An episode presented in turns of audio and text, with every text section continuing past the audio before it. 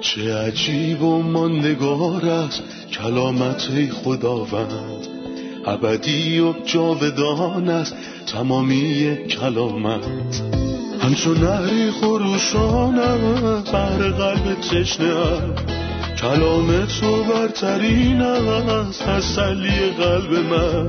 نوری بر پاهای من چراغ راه های من. کلام تو شفا بخشد درد و رنج و زخم من. نپویی این کلام ساکن شد در قلب من. تغییرم ده آزادم ساد شبان نیکوی من. چه عجیب و نگار است کلامت خدا رد ابدی و جاودان است تمامی کلامت. سلام به شما شنوندگان و همراهان همیشگی تمام کتاب.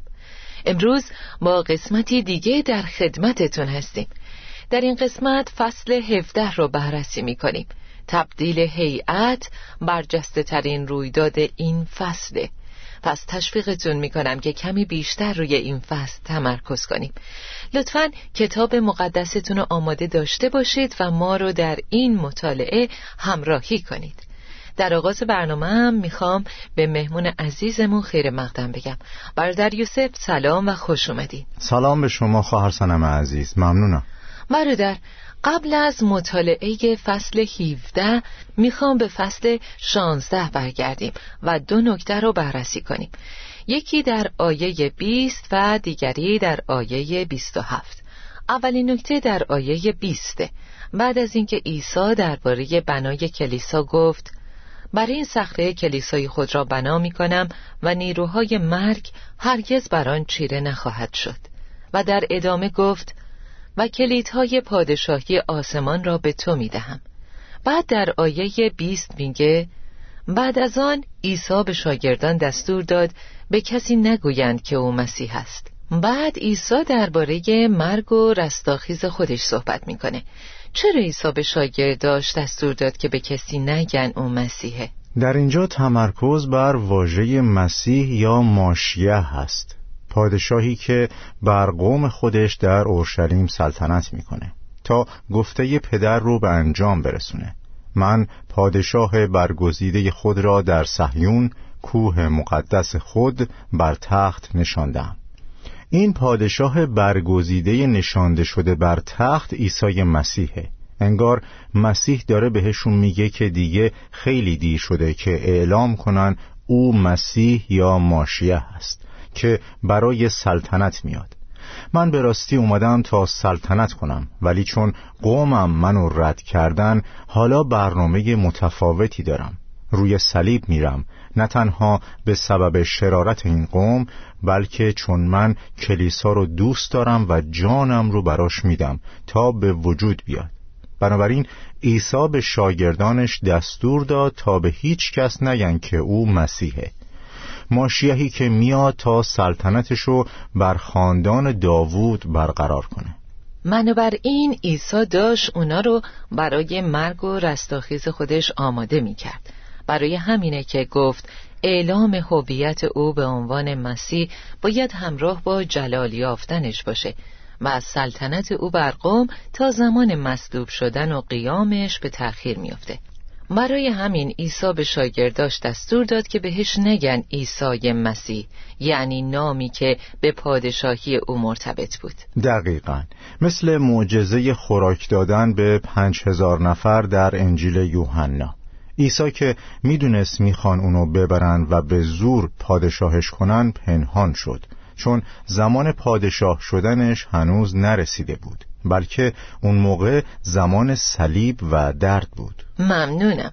سال دوم از آیه 27 پسر انسان با جلال پدر خود همراه با فرشتگان می آید و به هر کس بر طبق کارهایش پاداش می دهد بدانید که بعضی از کسانی که اکنون اینجا ایستادهاند تا آمدن پسر انسان را به صورت یک پادشاه نبینند نخواهند مرد تفسیر این آیات چیه؟ آیا به این معناست که بعضی از کسانی که در زمان مسیح زندگی می‌کردن تا زمان بازگشت مسیح برای پادشاهی زنده میمونن؟ در حقیقت متاسفانه این طرز فکر الهیدانان لیبراله اونها ادعا می‌کنن که این یکی از اشتباهاتیه که مسیح مرتکب شد. اونها درک نمی‌کنن که مسیح هرگز اشتباه نمی‌کنه. خدا هرگز اشتباه نمی‌کنه. مسیح خدای آشکار شده در جسمه. ولی در اینجا به نظر میاد مسیح احساس کرد که هرچی تا اون روز به شاگردانش گفته براشون سخت بوده. مثل وقتی که گفت قرار مصلوب بشه و روز سوم قیام کنه و پیروانش باید نفسشون رو انکار کنن و به دنبال اون برن بنابراین عیسی می‌خواست اونها رو تشویق کنه بله سفر ما پر از سختی هاست ولی آیا این سختی ها عاقبت کارن؟ آیا بعد از سختی جلال نیست؟ چون از دید من سختی های این زمان حاضر در قیاس با جلالی که برای ما ظاهر شده هیچن پس اینجا اشاره می‌کنه به جلالی که ما در فصل هفته دربارهش می‌خونیم. ما در فصل هفته تصویری از پسر انسان رو می‌بینیم که برای سلطنت میاد. انگار این یه ماکته که پادشاهی مسیح رو در دوران سلطنت هزار ساله برای ما مجسم می‌کنه. به همراهان عزیز یادآوری می کنم که کلام خدا به صورت یک کتاب پیوسته نوشته شده. یعنی سخنان ثبت شده در انجیل متا فصلهای شانزده و هفده به هم پیوسته هستند و یک کلام متصلند. اشتباهی که در آخرین آیه فصل شانزده توقف کنیم و در تفسیرش بگیم بعضی از انسانها تا بازگشت مسیح در پادشاهی زنده میمونند. کلام به هم پیوسته است. فصل 17 معنای این عبارت رو توضیح میده. پسر انسان در پادشاهی خود می آید. دقیقا. موضوعات فصل 17 چه چیزایی هستن؟ برادر ممکنه لطفا درباره محتواشون برامون بگین. چهار موضوع اصلی وجود داره. پادشاه در جلال خود پادشاه در قدرت خود پادشاه در رنج خود و سرانجام پادشاه در تواضع و فیض خود. اولین آیات درباره کوه تبدیل هیئت و گفتگویی که در اونجا رویداد هستند. یعنی پادشاه در جلال خود. بعد پادشاه رو در قدرت خودش می‌بینیم که در پایین کوه دیوها رو از بدن اون غلام بیرون می‌کنه. بعد پادشاه رو در رنجهاش می‌بینیم که مسیح برای دومین بار رنج و مرگ خودش رو پیشگویی می‌کنه. و سرانجام پادشاه رو در تواضع و فیض می‌بینیم که در واقعه ماهی و سکه در پایان این فصل دیده میشه. ممنونم. در فصل 17 میگه بعد از شش روز عیسی پتروس و یعقوب و یوحنا برادر یعقوب را برداشته به بالای کوهی بلند برد تا در آنجا تنها باشند. در حضور آنها هیئت او تغییر کرد. چهرش مانند آفتاب درخشید و لباسش مثل نور سفید گشت. در همین موقع شاگردان موسا و الیاس را دیدند که با عیسی گفتگو می کردند. آنگاه پتروس به عیسی گفت خداوندا چه خوب است که ما اینجا هستیم. اگر بخواهی من سه سایبان در اینجا می سازم یکی برای تو، یکی برای موسا و یکی هم برای الیاس. هنوز سخن او تمام نشده بود که ابری درخشان بر آنان سایه افکند و از آن ابر صدایی شنیده شد که می گفت این از پسر عزیز من که از او خوشنودم به او گوش دهید. وقتی شاگردان این صدا را شنیدن بسیار ترسیدند و با صورت به خاک افتادند. آنگاه عیسی پیش آنان آمده و بر آنان دست گذاشته و گفت برخیزید. دیگر نترسید. وقتی شاگردان چشمان خود را باز کردند جز عیسی کسی دیگر را ندیدند. در رابطه با این موضوع که عیسی، پتروس، یعقوب و یوحنا رو به بالای کوه بلندی برد توضیح بدین این سه شاگرد انتخاب شدند تا با عیسی به بالای کوه برن. چرا عیسی به طور خاص این سه نفر رو انتخاب کرد؟ ما نمی‌تونیم از عیسی بپرسیم که چرا اونها رو انتخاب کرد و دیگران رو نه. مسیح اختیار مطلق داره. او پادشاهه. او خدای آشکار شده در جسمه. ولی می‌تونیم ببینیم که خداوند به اونها این امتیاز رو میده که بخشی از سه واقعه باشند تا به اونها ذره ای از جلال خودشو نشون بده. در اینجا ما جلال شاهانه عیسی رو می‌بینیم. چهره او مثل خورشید میدرخشید. در اتاق دختر مردهی که عیسی زندش کرد دختر یایروس جلال الهی اونو دیدیم. چون او با یک کلمه مرده رو زنده می‌کنه. در باغ جتسیمانی شاهد جلال اخلاقی و رفتاری مسیح هستیم. عیسی کاملا از گناه تنفر داشت و همزمان مطیع و سرسپرده کامل پدر بود. شاید دلیلش این بوده که این سه شاگرد قرار بود با دشواری های بسیاری در خدمتشون روبرو بشن. مثلا همونطور که می‌دونید پتروس شهید شد. یوحنا هم مثل یه شهید در تبعید به سر می برد یعقوب هم اولین رسولی بود که به قتل رسید. چون هیرودیس شریر سرش از تنش جدا کرد و اینو از کارهای رسولان دوازده می‌فهمیم. ممنونم. ما فهمیدیم که یه ارتباطی بین آخرین آیه در فصل شانزده و تبدیل هیئت وجود داره. آخرین کلمات در آخرین آیه فصل شانزده اینا هستند تا آمدن پسر انسان را به صورت یک پادشاه نبینند نخواهند مرد. سوال من اینه که چطور میشه خصوصیات و ماهیت اومدن شاهانه عیسی رو از طریق این واقعه فهمید؟ در این قسمت چه واجه ها و عباراتی تصویر پادشاهی آینده رو به ما توضیح میده؟ اول از همه می‌خوام عرض کنم که پتروس رسول در رساله دومش فصل یک به رویداد تبدیل هیئت اشاره کرده و میگه زیرا وقتی ما درباره قدرت خداوند ما عیسی مسیح و آمدن او سخن گفتیم به افسانه هایی که با مهارت ساخته شدند متوسل نشدیم. زیرا ما با چشمان خود بزرگی ملکوتی او را دیده ایم. آری ما با او بر روی کوه مقدس بودیم. پس در اینجا تصویری از ملکوتی که عیسی در پایان فصل شانزده بهش اشاره کرده رو می‌بینیم. این تصویریه که پتروس رسول در بالای کوه تبدیل هیئت دیده و در فصل یک از نامه دومش بهش اشاره کرده. مثلا وقتی میگه چهره مسیح مثل خورشید درخشنده بود این تصویری از سلطنت هزار ساله مسیحه.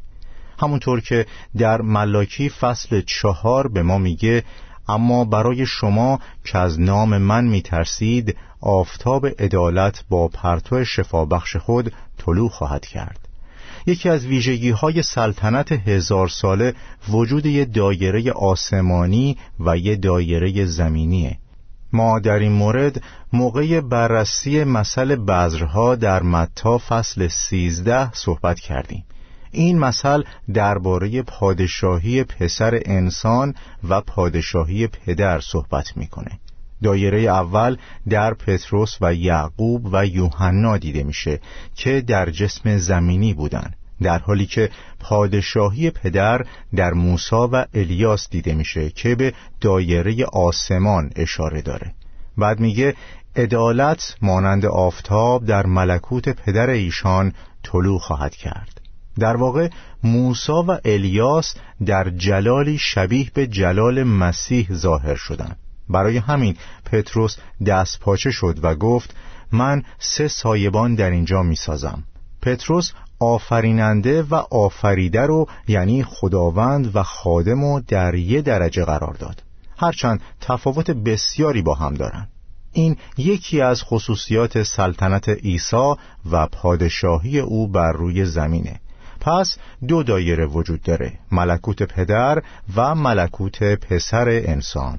جمله‌ای که توسط پدر درباره پسر یا مسیح گفته شده اینه. این است پسر عزیز من که از او خوشنودم. پدر همین شهادت رو قبلا هم درباره پسر در زمان تعمیدش گفته بود. در اون زمان مسیح در بین جمعیتی بود که می اومدن و به گناهانشون اعتراف می‌کردن ولی اینجا در این رویداد عیسی بین گناهکاران نیست. در اینجا او با موسا و الیاس همراهه که مقدسینی با سیرت نیکو هستند. اما چه در میان گناهکارانی که به گناهشون اعتراف می‌کنن و چه در کنار مقدسین مسیح چه جایگاهی داره؟ ما باید جایگاه مسیح رو متمایز بدونیم. شریرانی که در پای صلیبش ایستاده بودن اونو گناهکار محسوب کردند چون خودشون گناهکار بودن. ولی مسیح هیچ کاری با شریران نداشت. او کاملا با اونها متفاوت بود. مسیح حتی از برجسته ترین قدیسین هم متمایز بود. نمیشه عیسی رو با هیچ کس مقایسه کرد. به علاوه اشتباه پتروس این نبود که مسیح رو هم رتبه یکی از گناهکاران دنیا گذاشت بلکه او مسیح رو هم رتبه یکی از برترین مقدسین گذاشت. این اشتباه بود و پدر اصلاحش کرد.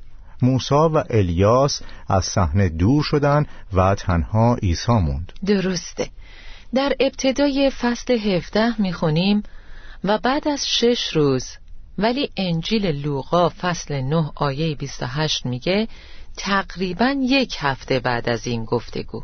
آیا شش روز گذشته بوده یا هشت روز؟ خب واژه تقریبا جواب این سوالو میده. لوقا میگه تقریبا. پس چرا یه بار گفته شده شش روز و یه بار دیگه هشت روز؟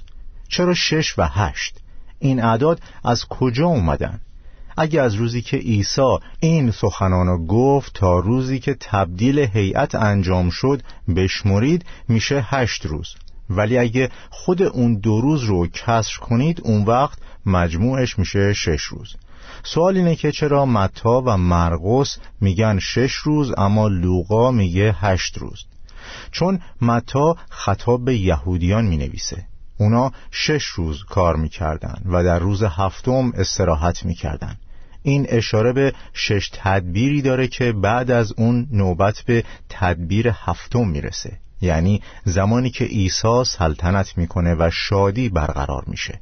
مرقس هم درباره عیسی در مقام خادم میگه که شش سال یا شش روز کار می‌کنه و بعدش در هفتمین روز استراحت داره. ولی لوقا درباره یه انسان جدید میگه. عدد هشت به چیزی تازه اشاره داره. نوعی جدید. بله برای همینه که میگه تقریبا یک هفته. شخصی هست که با همه انسانها فرق داره. چه با قبلی ها و چه با بعدی ها کتاب مقدس اونو آدم دوم که از آسمانه است معرفی می‌کنه. برادر حالا بیاین به قسمت بعدی بپردازیم که شامل اتفاقات بعد از پایین اومدن از کوهه برامون از اوضاع و خبرای پایین کوه بگین.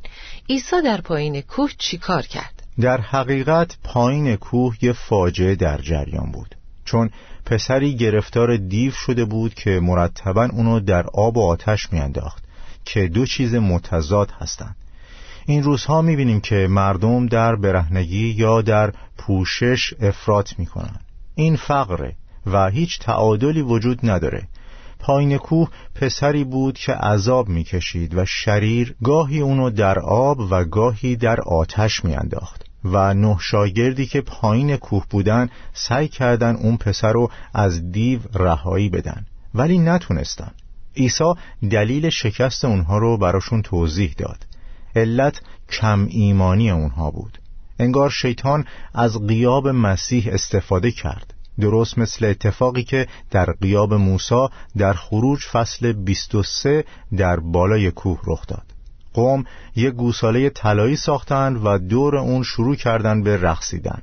این اتفاق در دوران مصیبت عظیم هم رخ میده چون زمین از ارواح شریر پر میشه. ولی مسیح بالای کوه و ما هم همراه او در جایی که شادی و آرامش برقراره هستیم. ولی پایین کوه اوضاع خیلی خیلی بد میشه.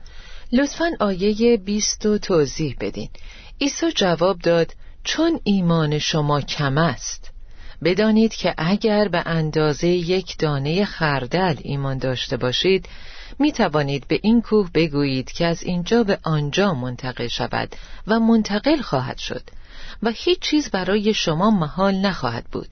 لیکن این جنس جز به دعا و روزه بیرون نمی رود لطفا برامون از ایمانی بگین که ممکنه حتی به اندازه دانه خردل باشه. واضحه که مسیح در این رویداد به شدت روی ایمان تکیه داره. مثلا در آیه هفته میگه عیسی در جواب گفت مردم این زمانه چقدر بی ایمان و منحرف هستند تا کی باید با شما باشم؟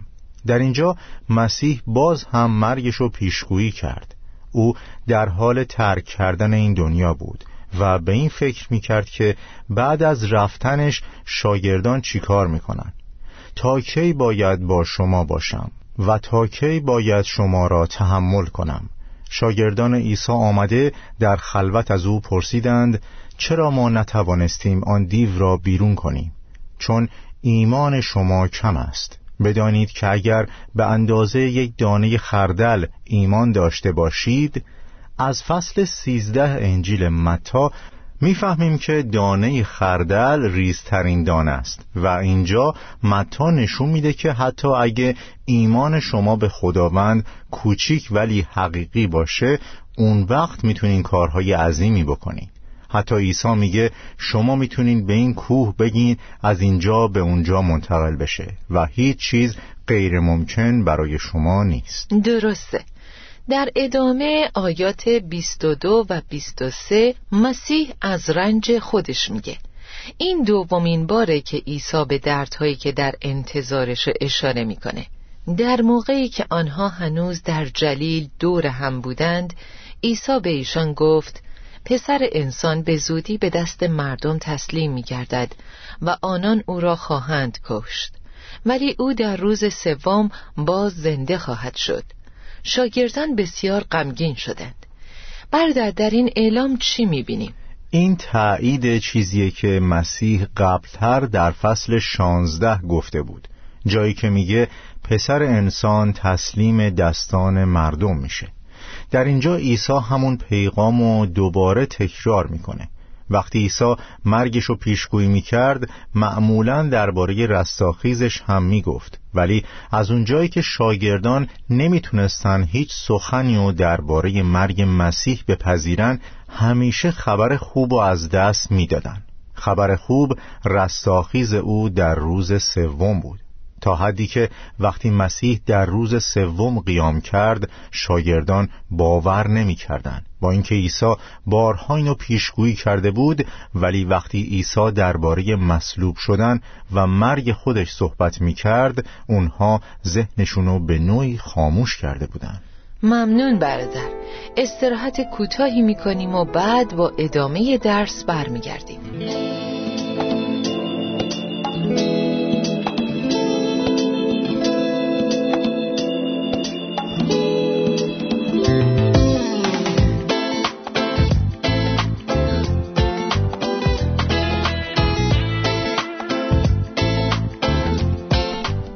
آیه 24 میگه در موقع ورود عیسی و شاگردان به کفرناهم کسانی که معمور دریافت مالیات برای معبد بزرگ بودند پیش پتروس آمده از او پرسیدند آیا استاد تو مالیات معبد بزرگ را نمی پردازد؟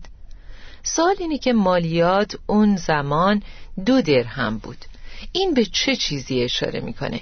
اون زمان دو درهم مبلغ خیلی کمی بوده و اصلا ارزشی نداشته هر یهودی خدا ترسی باید این دو درهمو برای تعمیرات هیکل پرداخت می کرده. البته طبیعتا مسیح مجبور نبود پولی برای تعمیر معبد بده چون معبد اصولا ساخته شده بود تا جایگاه پرستش او باشه بنابراین آیا اشکالی نداره که خدا دو درهم بپردازه تا معبد تعمیر بشه و مردم در اون خدا رو بپرستن؟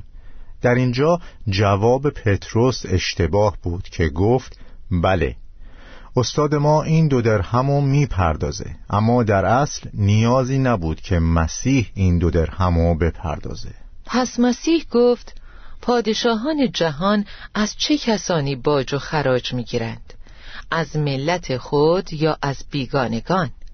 و آیه 27 میگه اما برای اینکه این اشخاص لغزش نخورند برو و قلابی به دریا بینداز. عیسی مشخص نکرد که پتروس باید به کدوم قسمت از دریا بره. در ادامه میگه برو و قلابی به دریا بینداز. وقتی دهان اولین ماهی سید شده را باز کنی سکه ای در آن خواهی یافت. آن را بردار و بابت مالیات من و خودت به آنها بده. درک این آیه سخت نیست ولی لطفا تفسیرش رو برامون بگین. چه کسی این کلمات رو بر زبان میاره؟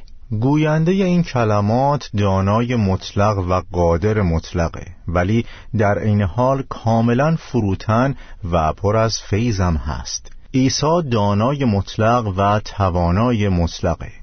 پتروس عیسی گفته تو رو حتی قبل از اینکه پیشش بری می‌دونست. عیسی با پتروس نبود. ولی وقتی پتروس برگشت عیسی شروع به صحبت کرد. عیسی قبل از اینکه پتروس چیزی بگه موضوع رو می‌دونست. او دانای مطلقه. نه فقط همین بلکه می‌دونست از کجا سکه رو پیدا کنه. برو و قلاب و بنداز. عیسی از پتروس نخواست تور ماهیگیری ببره. همونطور که قبلتر بهش گفته بود از این پس مردم را سید خواهی کرد. تو دیگه از تور ماهیگیری استفاده نمی کنی بلکه برو و قلاب بنداز. به دریا برو. همونطور که شما هم قبلا اشاره کردید عیسی به مکان و نقطه خاصی اشاره نکرد. فقط گفت برو و قلابی به دریا بیانداز. و پتروس دنبال ماهی که سکه در دهانش بود نبود. وقتی دهان اولی ماهی سید شده را باز کنی سکه در آن خواهی یافت. چرا یه سکه؟ چون یه سکه چهار درهم ارزش داشت. یعنی دو درهم برای عیسی و دو درهم برای پتروس. بابت مالیات من و خودت به آنها بده. هرچند مسیح پسر صاحب معبده یعنی معبد برای اوست ولی اجازه میده که پتروس این شاگرد بینوا در این معجزه بزرگ هم سهمی داشته باشه. شما قبلا اشاره کردید که دو درهم مبلغ ناشیزی بوده. پس هر یهودی معمولی در کوچه و بازار این دو درهم داشته. بله. فکر می‌کنم اگه عیسی دو درهم در جیبش داشت پرداخت می‌کرد.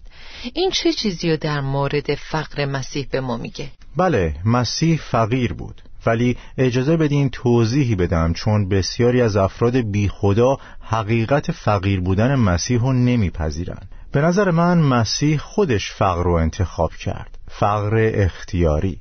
شما می‌دانید که عیسی مسیح خداوند ما چقدر بخشنده بود. گرچه دولتمند بود به خاطر شما خود را فقیر ساخت تا شما از راه فقر او دولتمند شوید. در اینجا حتی دو درهم در جیب عیسی نبود و روی صلیب حتی جرعه آب نداشت. لباسی هم نداشت چون سربازان رومی اونا رو بین خودشون تقسیم کردند. حتی جسدش رو هم در قبر شخص دیگری گذاشتن. ولی الان مسیح همه رو دولتمند می‌کنه. چقدر خوشبخته کسی که پیش مسیح میاد. مسیح چنین شخصی رو دولتمند و راضی می‌کنه. دقیقا. هرچند غنی بود ولی فقیر شد. او مالک تمام ماهیان دریاست. او بر تمام آبهای دریاها اقتدار داره. عیسی بر دیدنی ها و نادیدنی ها اختیار داره. او دارای اقتدار و قادر مطلقه. داستان زیبایی درباره دانشمند علوم دریایی در دانشگاهی در آمریکا به نام متیو موری هست.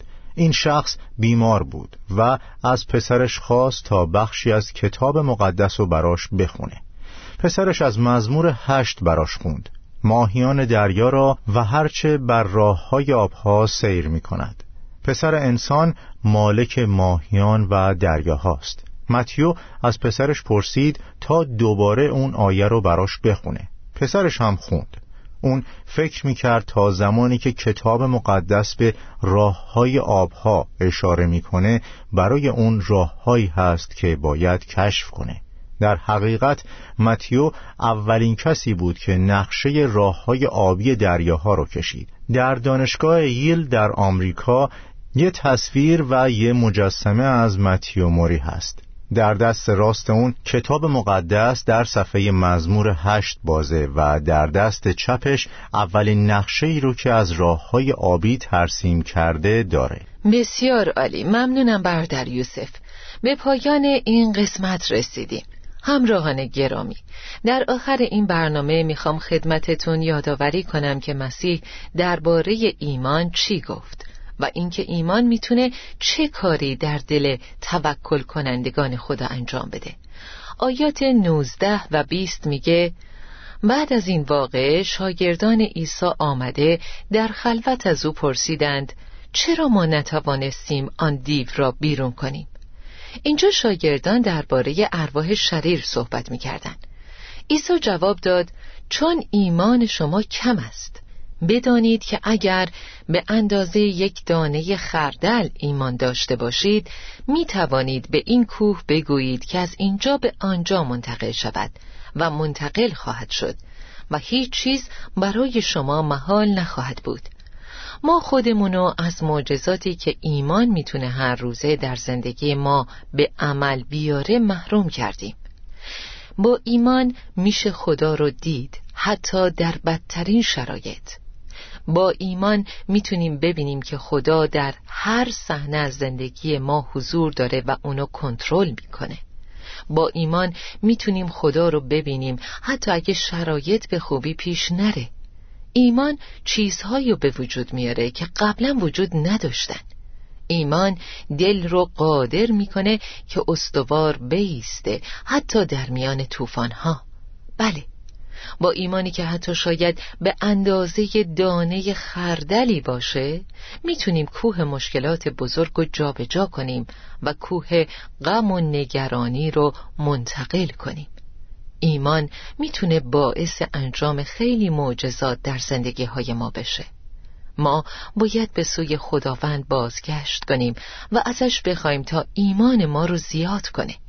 ما باید به تو ای خداوند ایمان داشته باشیم و تنها به تو توکل کنیم. تا برنامه دیگه و درسی تازه خدا با شما. چه عجیب و ماندگار است کلامت خداوند. ابدی و جاودان است تمامی کلامت. همچون نهری خروشان بر قلب تشنه کلام تو برترین است تسلی قلب من. نوری بر پاهای من چراغ راه های من.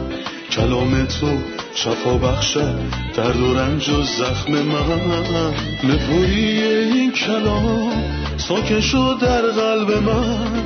تغییرم به آزادم ساد شبان نیکوی من. چه عجیب و ماندگار است کلامت خداوند ابدی و جاودان است تمامی کلامت